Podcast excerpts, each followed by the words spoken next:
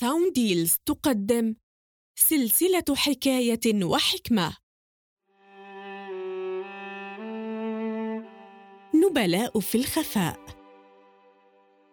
عاش رسام عجوز في قرية صغيرة وكان يرسم لوحات في غاية الجمال ويبيعها بسعر مرتفع. وفي يوم من الأيام أتاه فقير وقال له أنت تكسب مالا كثيرا من بيع لوحاتك. لماذا لا تساعد فقراء القرية؟ انظر إلى الجزار في قريتنا.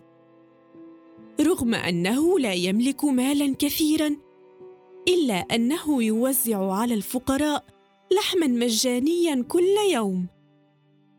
لم يرد عليه الرسام بحرف واحد وإنما اكتفى بالابتسام.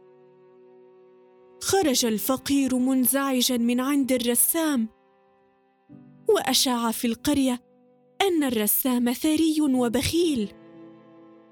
فنقم عليه أهل القرية. بعد مدة مرض الرسام العجوز ولم يعره أحد من القرية اهتماما ومات وحيدا. مرت الأيام ولاحظ أهل القرية أن الجزار لم يعد يوزع اللحم على الفقراء. وعندما سألوه عن السبب قال كان الرسام يعطيني المال لأوزع اللحم على الفقراء. فلما مات انقطع المال فانقطع اللحم. لا تكن سطحيا ترى من الأمور ظاهرها فقط.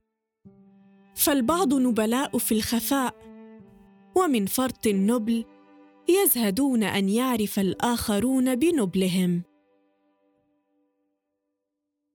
هذه المادة من إنتاج منصة ساونديلز للتعليق الصوتي والمحتوى الرقمي.